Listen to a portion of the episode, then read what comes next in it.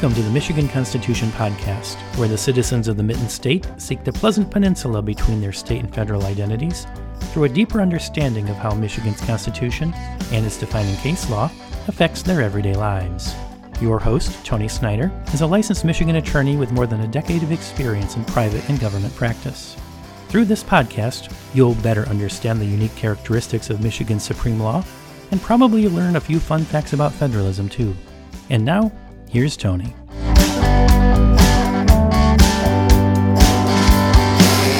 Welcome back to episode number 31 of the Michigan Constitution Podcast. In today's podcast, we're going to conclude our discussion on Article 1, Section 11 of the Michigan Constitution. I appreciate your patience through all these podcasts. I'm taking you through this journey because search and seizure protection is the cornerstone of our federal and state constitutions. It's important that you get a better understanding regarding how and when a search and or seizure will require a warrant. But before I go any further, your spoonful of legalese. The purpose of this podcast is merely to teach you what's in the Michigan Constitution. Each podcast will review a different article section. We'll talk about what it means and we'll review Michigan case law, which helps us to better understand the effects of those constitutional provisions. Here's what this podcast is not it is not legal advice, it is not legal expertise. Although I am a licensed attorney in the state of Michigan, I make no warranties as to the veracity of the statements I make within this podcast. First of all, I don't practice constitutional law, I practice administrative law. Second, the laws change on a day to day basis, as does case law. What might be applicable the day I make a statement about the Michigan Constitution could very well be outdated the day I post the podcast. If you think you're going to become a Michigan constitutional scholar because of my podcast, you're sadly mistaken. You do better with a Ouija board and a magic eight ball. This podcast is for entertainment purposes only. If you need Michigan legal advice, you would be well served to contact the State Bar of Michigan and ask for their lawyer referral service program for a referral to an attorney who specializes in your legal matters. All right, our first case for this podcast is People versus Crawl, a Michigan Supreme Court case from 1977. And it addresses the idea of bringing a suspect back into their home after they've been arrested on the street and a search is done in the defendant's bedroom. This is a really, really long fact pattern, but I think it's incredibly informative and honestly really interesting. So settle in, kids. At approximately 9 p.m. on Tuesday, May 11, 1971, the Detroit Police Department received a radio message directing them to investigate a robbery and shooting at a Detroit bar. They arrived at the bar at approximately 9:15 p.m. There, they were told that sometime between 8:30 and 8:50 p.m., two men armed with handguns had robbed the bar and killed the bartender. One of the handguns used in the crime had already been recovered. They were also told that one of the robbers had been wounded, captured, and taken to Detroit General Hospital. At approximately 11:30 p.m., two police officers went to the hospital and spoke with the wounded robber. He told the police that the other robber's name was Claude Kroll and that Mr. Kroll was the one who had shot the bartender. He gave the police a rough description of Kroll and the address of an apartment in Highland Park where Kroll could be found. He also said a third man was involved in the robbery, but he did not name or describe the man or say where the man could be found. Detroit officers Ewald and Kelly left the hospital and radioed the Highland Park Police Department for assistance. Soon, a Highland Park scout car with three uniformed officers joined them, and the group drove towards the Highland Park address where Kroll was said to be. They arrived at this address shortly after midnight. The address was a two story apartment building. The wounded robber had said Kroll would be in apartment 204. The Highland Park officers warned Detroit police officers Ewald and Kelly that there had been trouble, including shootings, at this apartment building in the past. One Highland Park officer drove the scout car into an alley behind the building and remained with the car. Now, Detroit officers Ewald and Kelly, along with the remaining Highland Park officers, approached the building's front entrance. They pinpointed the location of apartment 204, and Officer Ewald positioned himself in an alcove from which he could observe the apartment's window and the front of the building. Detroit Officer Kelly and the two other uh, Highland Park officers, they continued upstairs to the apartment. When Detroit Officer Kelly and the two officers from Highland Park reached the apartment, Officer Kelly knocked on the door. One of the occupants of the apartment opened the door and admitted the three policemen into a small hallway. Now, to have your mind's eye picture the layout of the apartment, it kind of goes as follows. So, straight ahead from the hallway, once you come in through that door, it led to a living room and a kitchen apparently about three steps from the door going, you know, down this hallway on the left hand side, uh, there was an entrance into a small bedroom. And all of the occupants of this apartment immediately began scurrying all through this apartment. The three policemen ran through the apartment looking for Kral and trying to bring the other three occupants under control. Meanwhile, while this was going on inside the apartment, Officer Ewald was outside and observed from his position downstairs. He saw a man climb out of the apartment's window and jump to the ground. Officer Ewald shouted for the man to halt and identified himself as a police officer. The man walked a few steps and then halted. Ewald determined that the man that was walking away from him was Claude Kral, the person they were seeking, placed him under arrest and ordered him back to the apartment. Now, approximately two minutes after Officer Kelly and the two officers were admitted to the apartment, Officer Ewald and Defendant Kral appeared at the front door of the apartment. The door was open, and Ewald directed Kral, who was now handcuffed, to go inside the apartment.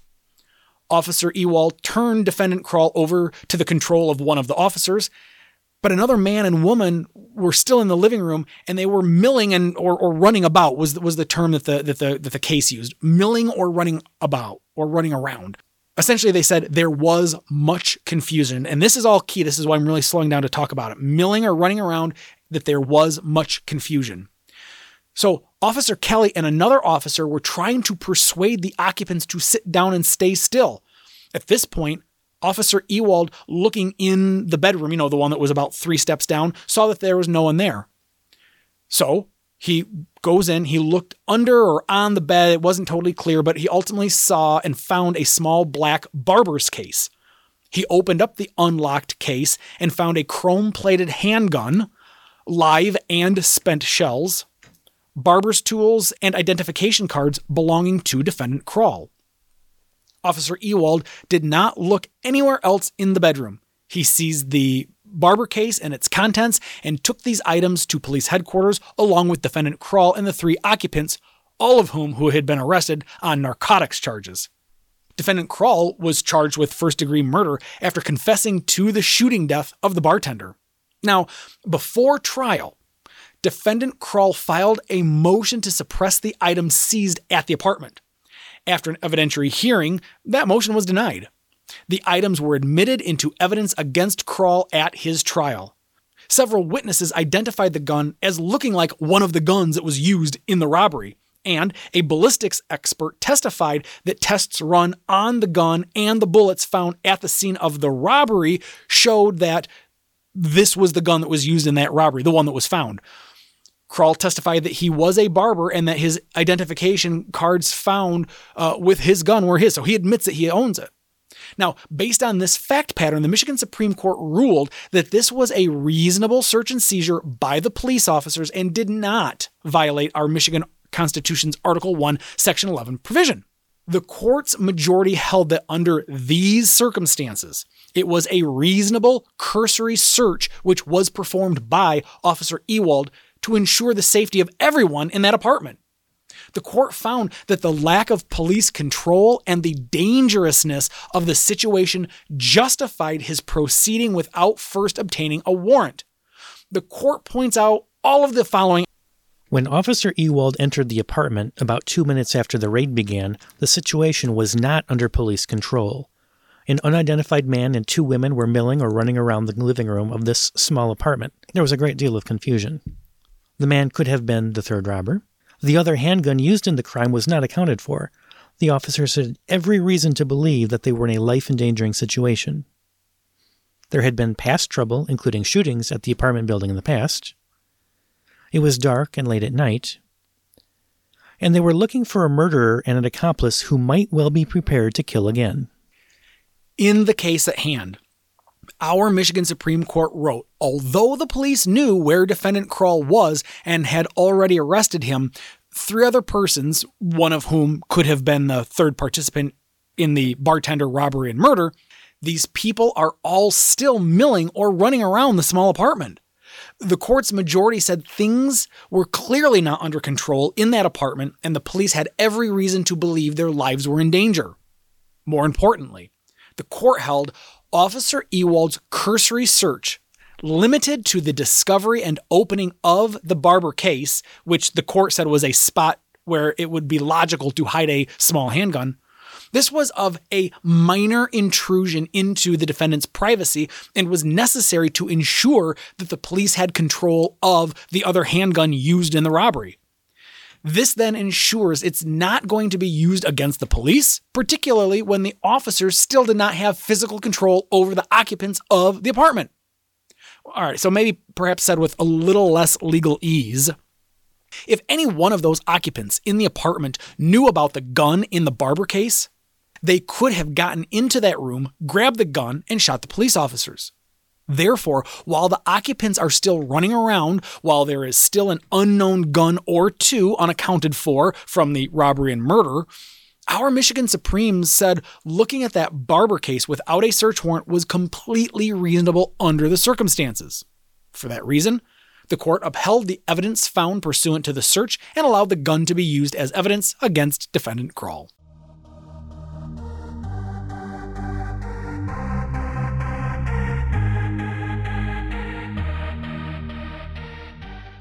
Our next case is People versus Plantefaber, a Michigan Supreme Court case from 1981. And I gotta say, I think this is a really, really interesting case because you've got defendant Plantefaber smuggling drugs from Arizona to Kalamazoo, Michigan. While at the Tucson airport, narcotics officers notice defendant Plantefaber acting suspicious. So they flag his luggage. Literally, they, they smell the luggage around the seams in the zipper and they smell marijuana. So, based on the ability to smell the pot, they open up a corner of each of Plantefaber's two luggage bags and find 14 bricks of marijuana in one bag and an unknown amount of marijuana in the other bag. Now, because the plane from Tucson to Kalamazoo was boarding and about to take off, the Tucson narcotic officials, they seal back up the luggage they watch the bags go into the cargo area of the plane. They watch defendant Plantefaber get on the plane and they watch the plane depart. Immediately thereafter, they call the Kalamazoo Police Department and explain what they found.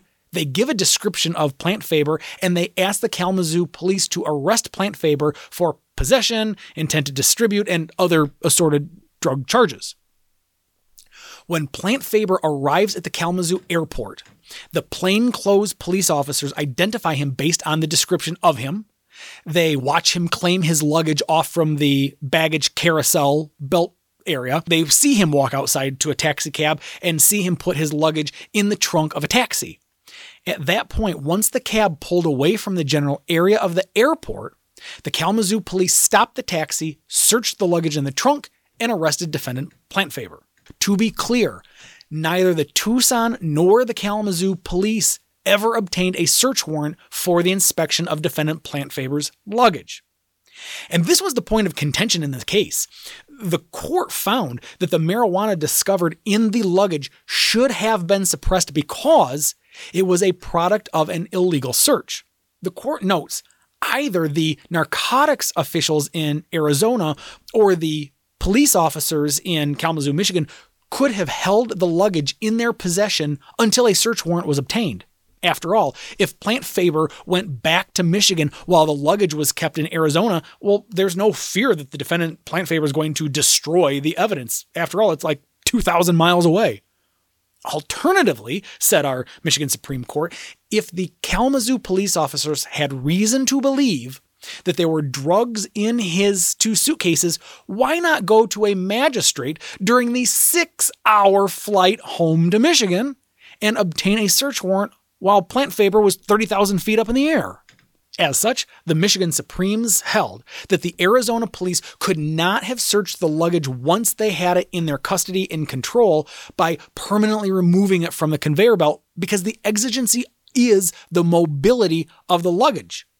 And once it's in police possession, the police can't argue that they can open the luggage due to mobility emergencies because they have control of the luggage.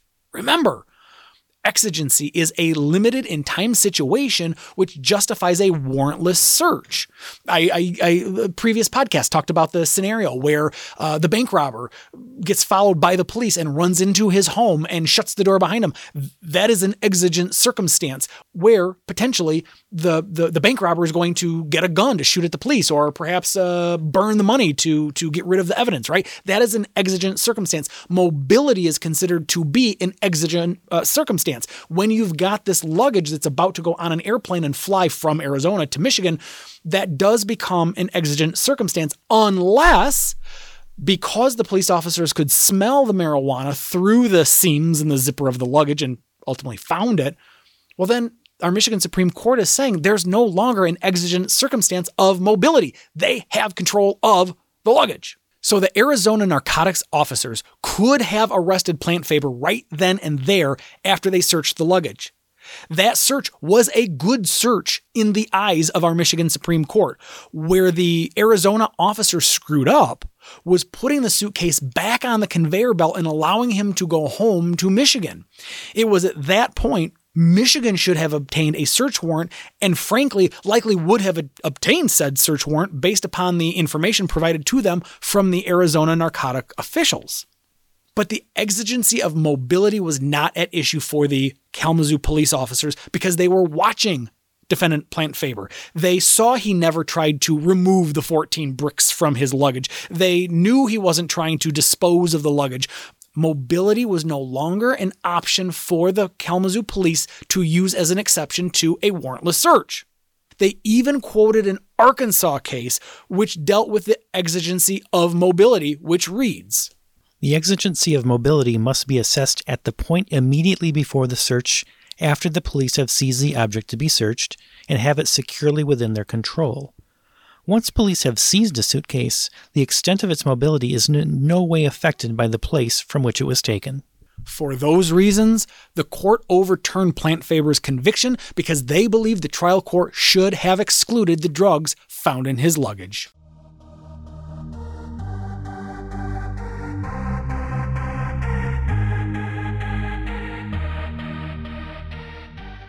Our final case for Article 1, Section 11 will be People versus Parker, a Michigan Supreme Court case from 1983. And this case addresses an arrest without a warrant and its associated search and seizure.